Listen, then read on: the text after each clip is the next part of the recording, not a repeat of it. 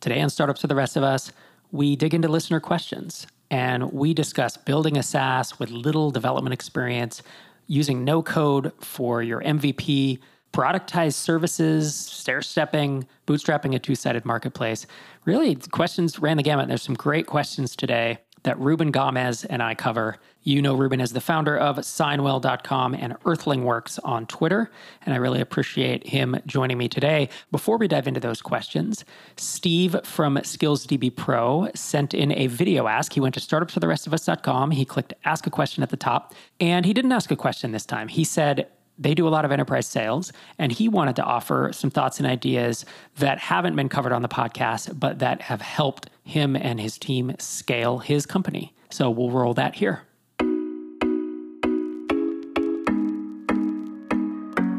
Hey, Rob, Steve from SkillsDB Pro coming to you from Bozeman, Montana. Long term listener, appreciate all your help. I started my business by accident, and I think I would be totally lost without you. I'm going to talk a little bit about selling to the enterprise. It seems to be a big subject on your podcast, and it's something that we do a lot of. So I have a fair amount of experience with it. And we have different approaches to it than you've mentioned in your show before. So I thought I'd share them quickly.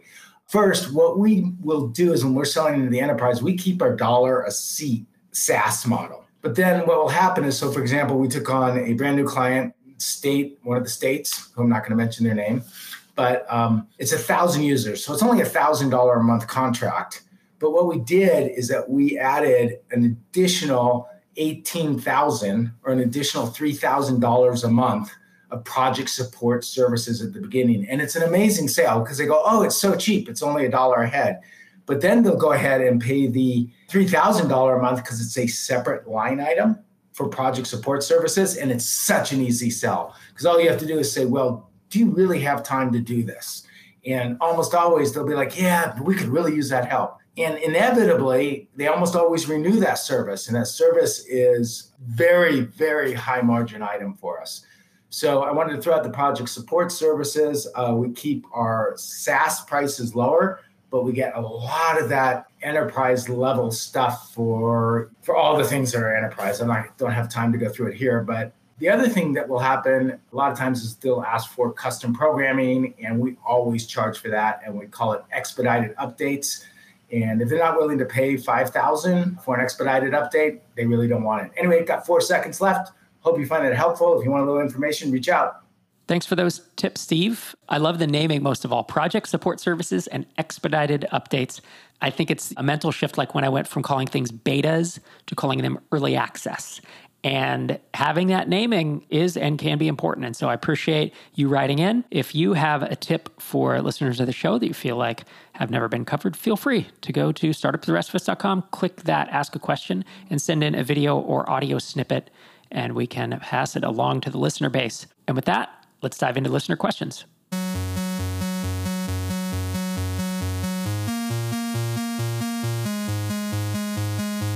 Ruben Gamez, thanks for joining me on the show again. Thanks. Thanks for inviting me. Yeah, it's always good to have you. Folks know you as the founder of Signwell and BidSketch, and you've been on the show many times talking about plateaus, talking about rules of thumb in terms of trial to paid, you know, funnel metrics, and of course, answering listener questions. You ready to dive into our first one? Yep, let's do it. All right. So this first one is from Habert at simplyrem.com, simplyrem.com.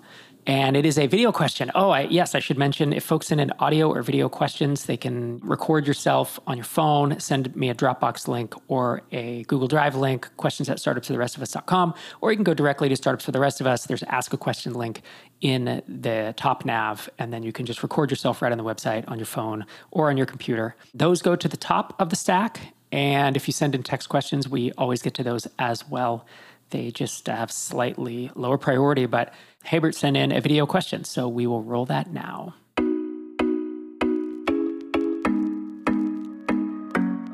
Hey Rob, my question is what level of expertise would you say the founders of a B2B SaaS should have in order to create a successful product? I mean, would you say that they need to be, you know, senior developers or would you say even if you're a beginner and as long as you know how to get by, you should start and there's a chance you might get somewhere?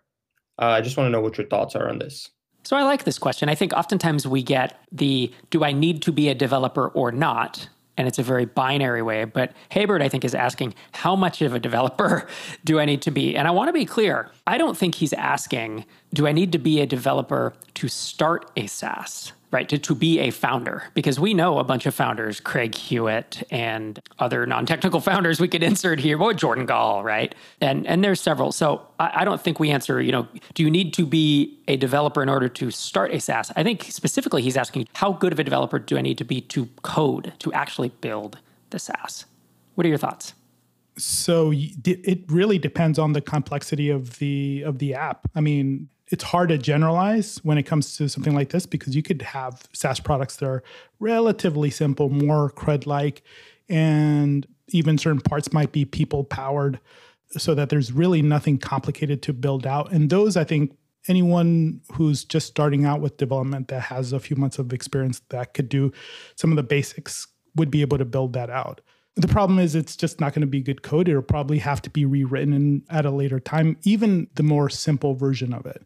Like if it's the first product that somebody's building out, the the first thing, it's it's just not going to be very good. Yeah, I think it gets tricky when we're talking about something that's complex. And I think the tough part is that not only will or potentially could there be some really bad bugs and things like that, but it can drag on for a very long time, way longer than you expect, especially if you don't have experience like estimating projects and uh, how long something will take to build. Everyone, even very experienced developers, think things will take way less time than they actually uh, take. So I think there's real danger there. And somebody who's looking to do that should probably consider at least hiring if they can't afford a you know full-time dev or part-time dev to it could just be somebody to help mentor them or you know coach them on some of the more complicated parts or outsource like the more difficult parts. It doesn't have to be all one way or the other is what i would what i would say. Yeah i like that take on it my first thought when I read this was Hit Tail, the SaaS app I had before Drip, it was kind of just one feature with a bunch of tables. And you could have built that. You know, it, there was some scaling issues because it was it had a JavaScript tag, right? And so it would it would send a request back every time you got a search engine hit.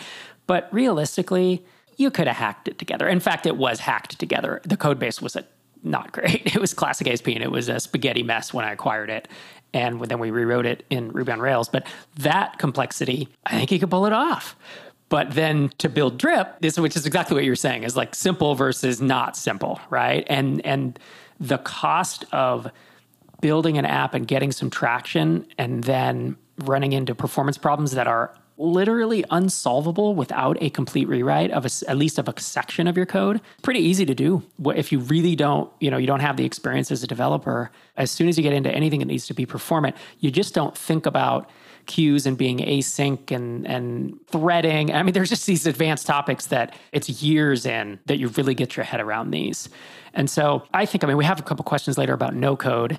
I think low code is super interesting these days, right? Where you learn enough JavaScript that you can get take Bubble or an Airtable in a Zapier and you kind of them together and you can write some JavaScript when when you hit the edge of that platform where it doesn't, you know, Airtable or, or Bubble kind of lets you down and you can drop into the code and do it.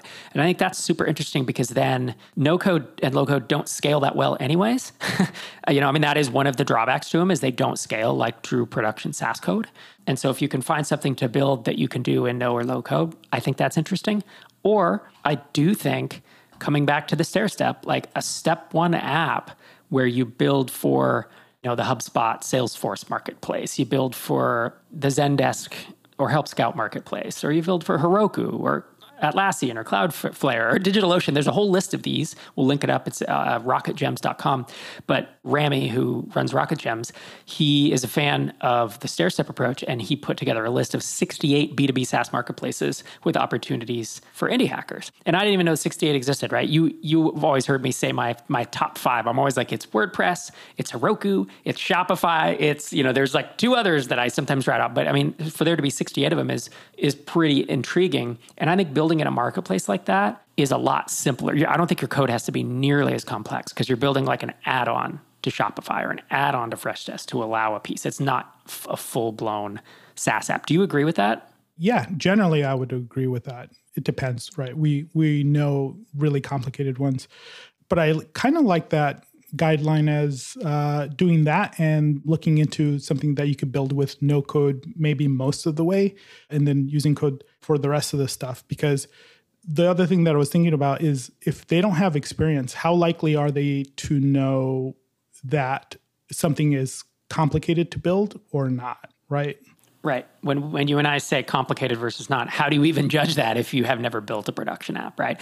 And this is where, man, I have this whole on a future like solo episode, I had this idea or just this thought of like working for other companies and working for whether it's startups or big companies, I think that experience is so valuable. Not just as a dev, but becoming hire learning to hire people. Like I didn't learn to hire people when I was running my own startup. By the time I was there, I had already been part of 30 or 40 people's hiring process where I, whether I was the manager or a technical interviewer or something you're doing phone interviews I did like 100 phone interviews phone screens more than that actually over the course of 2 years at this one job. I was like a tech lead there and I just I liked doing it. It was 15 minutes and I would ask people try to dig into their stuff. So by the time I went to hire my first contract dev as a, as an entrepreneur I at least had that experience.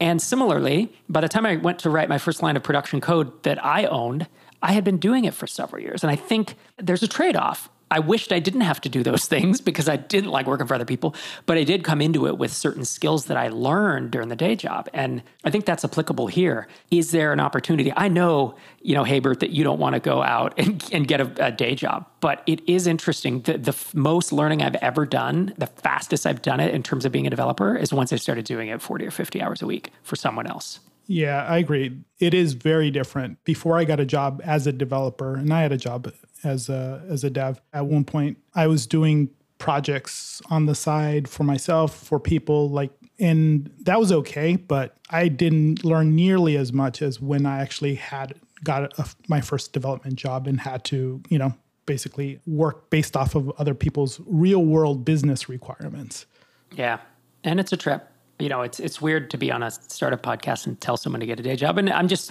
honestly, I'm just presenting it as one option, just an option that I think worked for you and I because you and I both did it at our day jobs, and that's one yeah. reason that yeah. that we could do it. But then we have a, tons of examples of folks who never did it at a day job and are still really good. Derrick Reimer is a good example, right? He never had a job coding. I mean, well, his job coding was when I hired him to do contract work on Hittail, and then hired him to do contract work on Drip. But he already had the skill set that he had self taught, so you can totally self teach this as well.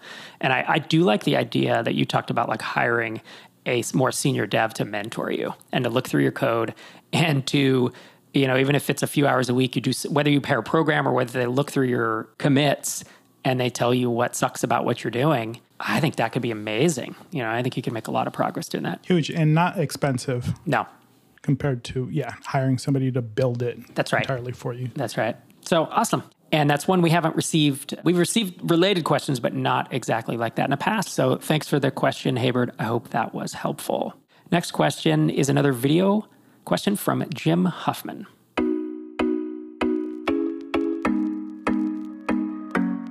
Hey Rob, how you doing? My name's Jim. I live out in Seattle. Big fan of the podcast. I had a question for you.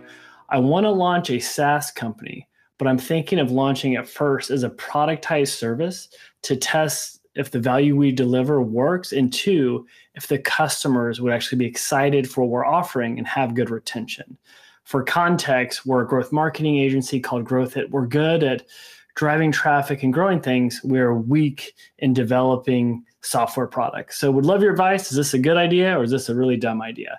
Thank you. I like this question. What do you think, Ruben? I think there's a difference between uh, productized service and basically software. What they're talking about is done for you. And yes, you can sort of kind of test the value that you're delivering to people, but it's not the same thing. It is nowhere near the same thing. You can get a lot of insights into what you might need to build for a product where somebody uh, signs up themselves and then they use the tool or their team uses the tool to do the work that your team was doing for them and so that they at the end get the value that they seek but I've known multiple people who've taken this approach and then built out SaaS and had a tough time selling the SaaS. Generally, often it's people who tend to be not as strong building software. So that's another, it's almost like, yeah, if we prove this out, then we can build the software almost like an afterthought. But in reality, building software involves a lot. If the person or if themselves or their team is going to be using the software to try and get this value, there's a ton there. What do you think? I think you're right. While I like the idea of doing a productized service because I think I think a productized service as a business is very similar to running a SaaS. You just don't have the software, you don't have the product. So I think the learnings of having the funnel, these folks are already good at it, but the learnings of building the funnel and the customer support and the, you know, dealing with essentially feature requests or changes or whatever, I think there will be something there. But your point is also valid, is very valid that taking that same productized service and trying to spin it into a SaaS I don't know. I'm trying to think of a time when I've heard that work, actually. I would like it to work. Steli with close.io, right? That's Except the one. that Yep. We don't know how many of their existing customers moved on to because it is literally somebody else doing the work for you to okay now you have to do the work using this tool and that's there's a big difference there That's the hard part. Yeah, Steli, they had built a CRM internally because they didn't like any of the CRMs, and they had a elastic sales force basically where they were you could add new salespeople and they built their own CRM and then they just not just but they released that CRM as a product. But what they yeah, and I think that's the thing is a, so much of the value is in the done for you. See, I think if you could here's a counter example that is totally theoretical and I'm making it up, but I always imagined like HitTail, again, coming back to HitTail, that was just tie this thing into your website. It gives the app your keywords that you're ranking for, and then it suggests keywords that you should be targeting and gives them a one to five ranking or something like that. That was an algorithm that could have been run on an Excel spreadsheet. You people could have done right exactly. People could have done it. So that's like you know i talk a lot about human automation right hiring a va to do it. That i think is interesting because it wasn't done for you. We didn't go out and then do the seo for you but it's like if hittail could have been launched originally as not software. It could have been built into airtable or into bubble you know to come back to no code. And just the work and the mental grind or whatever would just the algorithm is just a human in a in a spreadsheet. But that's different than what you're saying. Like most productized services are not that. Productized services tend to be a done for you right? And there it's done for you editing podcast editing. It's done for you seo content. It's done for you cold outreach and the service is the value the software to do it has much less value i think it can work if let's see if it's maybe like something small in scope, done for you keyword research, right? Like you were t- talking about with HitTail. And if your software product is really close to the experience that they're getting with the done for you service, I think that that'll work. Yep. And here's the thing if you're running an agency now and your revenue is spiky, a productized service will even that out, assuming you have decent churn. You can make it to where 30k MRR, 40k MRR with a productized service in not a long time if you have something that's a lot of value, and then you there is advantage to that. But what we're saying is, if it's truly a done for you service, trying to spin that into then build software to do it is really really hard, and we haven't traditionally seen that work. Versus if you start with the idea of a service that isn't done for you, and it's just a small lift that you essentially are human automating, and as you said, Ruben, the experience is almost equivalent, right? You still get those keywords in a spreadsheet, right? whether it's in the web browser or whether it's a CSV that's emailed to you, then the value is almost equivalent. So, yeah, it's an interesting uh, distinction. Yeah, and I do like the idea also of uh, productized services for uh, revenue early on, and maybe fund the building of a tool. But then again, it's you know it's moving over to a tool and all the all those other challenges. Right. That is part of the stair step. I could see someone doing productized like Craig Hewitt did, right? Productized service with Castos Productions, formerly called Podcast Motor. Then he acquired a WordPress plugin that was podcast hosting. Then he built Castos, you know, which is now doing really well. And that's the thing. If I were doing a productized service, I would start to think about what what app can I acquire? Like, do I then have the revenue to buy something, even if it's nascent? But that's of course that's always my mo, right? Is to I want to jump. I want to jump to product market fit if I can, even if I spend tens of thousands of dollars and if it saves me eighteen months. If I can fund that with another project, that's worth it to me. Yeah, and in the Craig example, uh, notice how he he didn't create a product that did what the service was, right? Nope. And he later merged them in, but they still are two separate products. It's podcast editing and production, and then it's podcast hosting, both public and private podcasting, obviously. Castos.com. All right. Thanks for the question, Jim. I hope that was uh, helpful. This week's sponsor is Trust Shoring. Trust Shoring helps you find reliable, pre vetted developers or software development agencies. Turn to Trust Shoring if you need to build an MVP, scale your team or product, or you have issues with your current developers or codebase and need guidance on your SaaS journey. Trust Shoring makes software development and remote hiring easy for all kinds of founders, technical and non technical. Book a free, no commitment call with Trust Shoring CEO Victor Purolnik, who I've met at many microconfs. Visit trustshoring.com to book that call. That's trustshoring.com. Next question is from someone who asked to remain anonymous. And he says, I want to thank you so much for all the value you put out into the world. You and indie hackers have taught me so much more than I learned in school studying marketing and entrepreneurship. Ha ha. That's, yeah, that was my experience with trying to look at junior college courses, you know, of uh, entrepreneurship. Here's my dilemma slash question. I work at a VC backed startup pre seed that is blowing it, making all the mistakes that being bloated with VC money lets you make, not talking to customers, building tech because it's cool, not because it solves a problem, spending way too much money on stupid stuff like offices or PR for a product that's not ready for PR yet. So, Ruben, this is when, you know how we say, like, more money in the hands of of someone who knows what they're doing can get you there. It'll save you years, right? Yep. More money in the hands of someone who doesn't know what they're doing, it will just burn burn money like uh, like it's on fire. Oh, we've seen a lot of that recently. Yeah, a big time, right? With Bolt and well, no, it's not Bolt, it's the other one. Fast. Fast, yeah, Yeah. and I'm sure, yeah, we see, well, and, and not just them, we see it in a, in a lot of stuff. Right. No, all, all the time.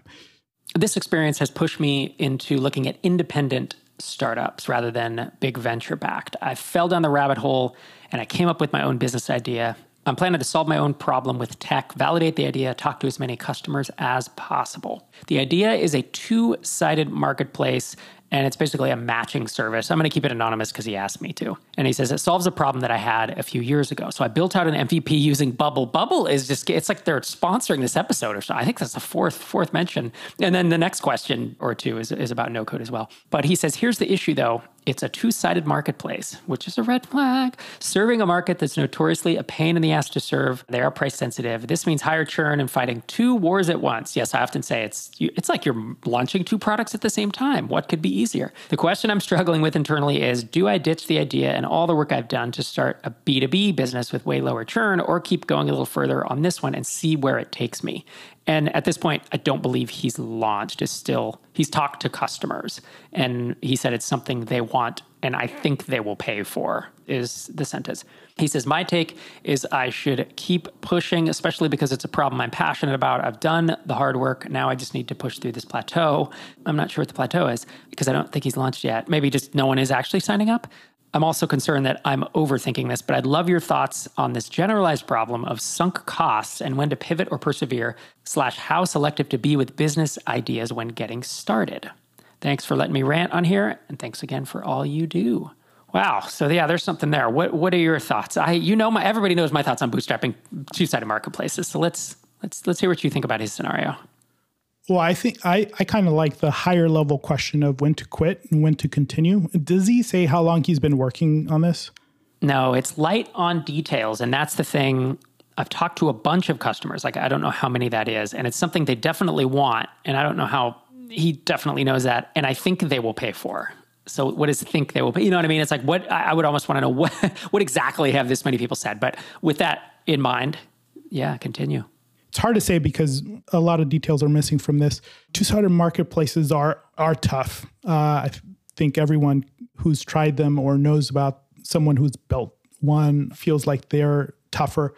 It seems like I would not recommend them for people just getting started. I would not go into it myself unless I felt like I had a clear advantage in one area or the other. If I'm just starting from scratch and I have no advantage, I would lean against two sided marketplace. Besides that, as far as whether to continue or not, I think it kind of depends on it kind of depends on whether how much work i mean there are a lot of things that i wish we had uh, more details on but it depends on if you're the type of person who tends to just work on stuff for too long and not switch we know a lot of people like that i think they should lean more towards uh, switching if they're having those thoughts sooner than because they usually don't and they just stick with stuff for too long and if you're the type of person who just has a ton of projects in your history and you're you're never finishing these projects. Maybe not this one, maybe it's okay to switch on this one, but I would lean towards the other direction, right? Like I saw recently there was a good Twitter conversation about somebody asking, I've been working on this for 2 years. It's at like 2 to th- I think it was like 2 to 3 K MRR. Should I keep working on it? and, and that's all they asked and there there were all sorts of it was interesting to me how many people were like yes like continue keep going because it can take time all this stuff and my first thought was 2 years is a long time i mean there's a opportunity cost is real that's a real thing like yeah another 2 years and then maybe you're double at that mark there's a lot of context that's missing from that as well but generally speaking because of my expectations for and based off of what I've seen, that's just too slow. And I don't think it's a good thing that people spend years, like this is years off your life, uh, working on things that are moving this slow. Now, that said, it also kind of depends on what the expectations are. If this is just like something to help pay for, you know, some of the bills and they have a full-time job, there's there's a lot of context, right? Then it could be totally fine. It could be okay. And, you know, that much slower pace could could be fine because they have other things that they're focusing on. Yeah, I think in general we we want to be supportive. Uh, so it's really easy for people to just say keep going, but I think more people should not more often. I think they should, if it's that hard and they're and they're really truly working on it, and they're putting in effort in the right areas, like marketing and not not you know skipping those areas. I think people more often should move on to other projects. I like the point you made about knowing thyself. I say that a lot of like if if you tend this way, then consider the opposite, and if you tend that way, then consider the opposite too. Right? I think that such a big part of me going from being unsuccessful to successful was getting to know my own tendencies better and then fighting against them and realizing fighting against the negative tendencies, the anti patterns that come out in my mind. And some of the entrepreneurs who I see, most of them who who aren't successful over and over, it's like they don't have the self awareness to realize, man, I'm self sabotaging here, or I can I'm, I'm making the same mistakes over and over. And we could go down a whole rabbit hole of how to how to figure that out. I think on this topic specifically, it's not that I say never start a two sided marketplace. Mostly I say bootstrapping a two sided marketplace is almost, almost destined to fail. Like, I don't know that I've seen anyone, I can think of maybe one or two examples. And usually that person had some type of edge. As you said, they already had an advantage. So, like Dan and Ian with Dynamite Jobs, right? That's a job board. You need two sides of a marketplace. They already have a big audience certainly on the candidate side and even and then on the hiring side because they're like you know they're like a sister podcast of startups for the rest of us where they have entrepreneurs and they have people wanting to be entrepreneurs or wanting to work for entrepreneurs. So they already have a chunk of both sides of that. And they bootstrapped it out of the you know out of their current business self-funded it. So i would say yeah that's go do that you know? That's actually using your competitive advantage because they have a moat. You know they have a 12 years 13 years of a podcast and an audience in their online community. If i were in the anonymous question asker shoes i think i would having done the research and feeling passionate about this problem I would go ask the people, which you're going to charge one side of it. And I would go to those people now and I would say, I'm getting this matching service set up. I'm going to charge however much you're going to charge $50, $100, $500, whatever it is, and just say, I'm going to do these one off right now. It's not a marketplace yet, but you know, pay me the money or commit to paying me the money and I will go find you. Probably pay me the money. I would actually want to be paid if I'm going to go do the legwork. And I'm going to go find you an amazing mentor and see who actually ponies up. This is different than pre-selling a SaaS app that you're going to build for 6 months. This is actually a this is really a consulting service or a matching service. And ultimately, you want a two-sided marketplace. You know, again, clarity.fm is a good example of that, right? Where it's like you get entrepreneurs and experts and consultants on there and then you get people seeking to find them to be matched or even to pick them out right on a website and Dan Martell hustled like crazy to get people on there, right? To get the experts. Yeah. The nice thing about a lot of these is that you can prove them out really fast. You don't need to build software for them, right? In a lot of these situations. So I, I like that advice. I think it that's right. Like they're at the place where they should prove out what's what are the riskiest parts of this, and can you prove those out quickly? You can without software. hundred percent do that and see if it if it'll work. Yep. And you're gonna you're going to prove out both sides of it of if no one's willing to pay you you talk to 5 10 15 20 people and no one's willing to pay you eh, probably no one's willing to pay you but if if suddenly it's like five people write you a check right or charge the card on stripe and then you go look for mentors and no mentors want to do it well you've just disproven that side of it great it's done the hypothesis is canceled and move on to the next thing that's how I would think about it. And he built a prototype in Bubble, which is cool, but I don't even know why. I don't even know what you need to do that. I mean, it could literally be an email with a few questions, you know, to do some matching of what you're looking for. I don't know how complex the matching process is. I do know that, like, we do mastermind matching with Microconf, right? Um, that's at microconfmasterminds.com. And we do that I think every quarter. And we do ask quite a bit of information, but it's basically like a reform, you know, reform.app, right? Peter Peterson's, and it goes into an Airtable and then we match people up manually. I mean, that's what the service is. We didn't build some incredible algorithm. We could long term build an incredible algorithm based on time zone and like this and that. Right now, it's it's a manual matching, and that's an interesting one where it is. You could call it a productized service, but it's more just like human automation behind a behind a form, you know, behind a web form. It almost goes back to that productized service question, to where like we talked about, what are the ones that are more likely to work if you create a product, a software product for it like this kind of sounds more like that. So thanks for that question, Anonymous. I hope that was helpful. And our next question, the last of the day, is actually two questions from two different people who sent their questions within a few days of each other. These are both about no code. So Eddie Larson writes I'm curious about your thoughts on the no code platforms and the solutions being built on them. I'm using bubble.io and love its robust capabilities. Is this something you see as a framework you could use to build an MVP?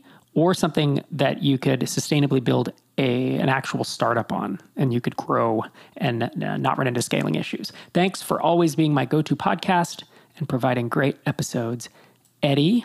Next one is from Carl. And, and a similar note, he says, I was wondering what you think of using no code solutions to build and bootstrap SaaS businesses. What are the downside risks other than platform risk? I'm thinking of using Bubble, a no code platform that seems very promising to build a lifestyle business as a side hustle. I'm unsure if I would then pay someone to create the app properly, it means in code, right? If it proves successful, or if I could just use Bubble forever. I would love to hear your thoughts and experience. Love the content. All right, sir. How much thought have you given to no code? What do you think about what do you think about their questions? Not too much. I, I like the idea and I was excited about it at one point I asked a few people that were that seemed to be digging into no code what their experience was because I was super curious about like how's it working? Are people actually building real businesses with it? What's going on? And in uh, those cases where I asked people what they were doing with it, the answer was kind of the same. It, it was interesting. They were doing small stuff, but it it just wasn't there to where they could build a software startup, a SaaS, not in the in the way that we typically know SaaS products. So, yeah, I, I, think it's kind of related to what we've talked about, to where I like this where you can create more simple products, something kind of early to prove out an idea uh, if you truly need the software. But in many of those uh, situations, I question whether you even need to build something and you can, whether you can just run it with people, right, as a service or just, you know, behind a form, people are doing the actual work, things like that. So yeah, I'm not an expert in this, but based off of what I what I know about it, uh, those are my thoughts on it. Yeah, I think we're in line. And I actually did a full, like a 20 minute talk on this called the SaaS Founders Guide to No Code. It was for MicroConf Remote about six months ago. And you can find that out. It's for free on our YouTube channel, SaaS Founder. And we'll look it up in the show notes, SaaS Founders Guide to No Code. But basically, I went through that. I, I did a bunch of research, both through Google and talking to some founders I know who have you know experience with no code, and tried to wrap my head around the use cases that I could see for this. And a lot of it was it's some basic automation, and no code is great for being quick to build, easy to maintain, and not needing to code. So I feel like, yeah, building an MVP, doing simple CRUD, some internal tools like a line of business app. I mean, we, the, our entire podcast production is now through no code. It's through Airtable, right? Because it's just easier than building it out into code. But that's not a product that we're going to sell to other people. And in fact, let's say we did take the startup for the rest of us workflow from Airtable, you know, and start selling it to other people. I think we could get five or 10 people paying for it. And it would, what's interesting is it would be very, very hard to automate. That was one example that would be hard to automate with humans. And then I would want to go and have real, like real software. That's, that feels pejorative, but I would want to have code written and build it from scratch. It would feel very MVP, right? It would. That's it. it the, the, scalability would make me nervous. There's some brittleness because it's integrated with Zapier, and that you know, one out of a hundred of those don't work, right? Or one out of five hundred, whatever number is, it's too much for my comfort zone. And the UX, the use, we can't customize the UI. It's just it's great for line of business, and it's great that our producer Ron was able to put it together using Airtable in a few weeks, and he's not a developer. But to make a product the way that I think we traditionally think about it, longer term, I do think that you have to usually get code involved unless you're going to do something like, again, say mastermind matching, where it's a service that you're offering and it's like fill in a form and then we churn through some stuff in some table. You know what I mean? That's that's like a whole different thing. We're not selling the product though. We're selling the end we're selling the end result. The result is the mastermind. And we could literally do that by sending you an email, having you respond to it, and you know, just a human matching it. So I think that's where it is. I think an MVP is not a bad way to think about it. And I don't want to sound down on no code because I'm not. Actually, I, I love that it exists. And I love that we are able to, like, more people who are non technical are able to build technical ish things to accomplish these tasks that would just, you know, imagine the world before Zapier. You don't have to imagine. We were both there. Remember, like, to tie anything together, you were like doing a webhook, which it wasn't even webhooks back then, right? It was like, let's do an HTTP post with a query string and then I'm going to parse this. It was a mess that, you know. No, it's a, it's a big difference. It's much better. Yeah. 100%. Yeah. I agree. I like the idea. That's why I was so excited about it, um, you know, for a while and asking people, talking to people and, and trying to see what, what is actually being done. So I think it's promising. It's just not really, it's, it's there for certain things, just not there for, you know, building entire like SaaS businesses. Yeah. But here's a question. Do you think it ever will get there? Or do you think it will continue? Like, I, because I think each year no code does more and more, right? I don't think no, no code will replace developers myself, but I do think that it will allow more and more to be done. But if we look five or 10 years out, can you build an entire SaaS on it? Hmm. Tough to say. If it feels too hard, too big of a challenge, but maybe. I mean, I don't know. I, I would hope I would hope so. That would be pretty cool. What do you What do you think? I think back again to that simplicity. Like imagine Shopify or Heroku having their own no code platform that had their domain objects and their domain model built into it, such that you're not trying to use Airtable, which is just a generic database to tie things together. But to build a Shopify add-on or a WordPress plugin, you know, now I'm getting back to the same list. To build any of those step one businesses, it's literally building blocks, and the domain is we it's known. You don't have to build a generic tool. So I think like building add-ons is probably where I see it going. I cannot imagine ever, and I, I rarely say ever, but like I cannot imagine building an ESP out of no code and that working.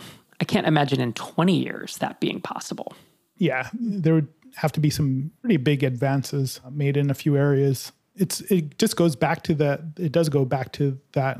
How simple is it going to be? What you're trying to build on the software side? How complicated does that need to be?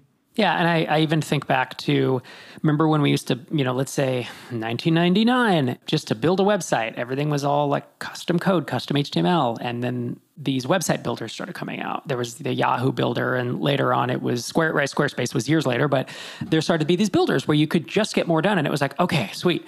So I don't have to worry about that. Now I can build more complicated things. I'm gonna like start doing stuff with the database and making dynamic this and that and making searchable. And I'm gonna build shopping carts. I don't know how many shopping carts you built, Ruben, but I'll tell you what, from 2000 to about 2003, I think I built like 15 shopping carts from scratch each time, right? And it was it was all the data because it was before Shopify and the other carts that are out there. And so, because there became these no code solutions or these prepackaged solutions, it didn't mean, oh no, we don't need developers anymore. What it meant was, good, now I can work on like really custom hard problems, you know, and we could move on and we could build Basecamps and we could build MailChimps and we could build ever increasing and more complicated software and leave maybe this more mainstream generic software. And I don't say generic in a bad way, but like generalizable and, and highly horizontal software and that, that just happened with SaaS, right? But it's like the same thing might happen with no code, where really early simple problems, little add ons, and then, oh, there's a website builder, and then, oh, I can build a whole cart by drag and drop or whatever. Like, I don't know it'll be the same things in the same order, but I do think it's like from low complexity to high. And that just then frees up development resources to then do more complicated things if it progresses in that way, then I think I think it would be generally a good, a good thing for what people are able to put their. There's still nowadays, if you think about it, how much time and effort and money is spent on a lot of these things, which really do feel like they should be a lot easier and uh, you know more simple and already figured out. It just feels like way too much. Yeah, if if those areas could be taken care of with no code, I think that would be that would be a big deal. That'd be great. That was a good question, gents, about no code. Thanks so much for sending those in. Ruben Gamez, you are Earthling Works on Twitter, and you are working on signwell.com, which is electronic signature. Folks, if you are currently using DocuSign or HelloSign, you really should head to Signwell and uh, check out what he's building. Because, like a true indie SaaS founder, you're innovating and building a pretty cool product over there. We use it ourselves here at Tiny Seed and MicroConf. In fact, we liked it so much, Tiny Seed invested in it. So check it out, signwell.com. Yep. Thanks for the invite. Appreciate it. I hope that was helpful. And if you have questions for Startups for the Rest of Us, you can email them to us. You know the address. You can go to the website. Really appreciate it when folks send in their questions or comments because it helps us know that this truly is a worldwide global community of ambitious SaaS founders. And we have people at all stages, some folks who are just looking to launch a side project, get a couple thousand dollars a month in revenue and prove that they can do it. Maybe prove it to themselves, maybe prove it to their family members, prove it to the world. And then we have folks running multi, if not deca million dollar businesses who have you know, just a wealth of experience. And, and that's what makes this audience and this community great. So thank you so much for joining me every week. It's really a pleasure to get on the mic here and wrap up episode 605. And I'll be back in your ears again next Tuesday morning.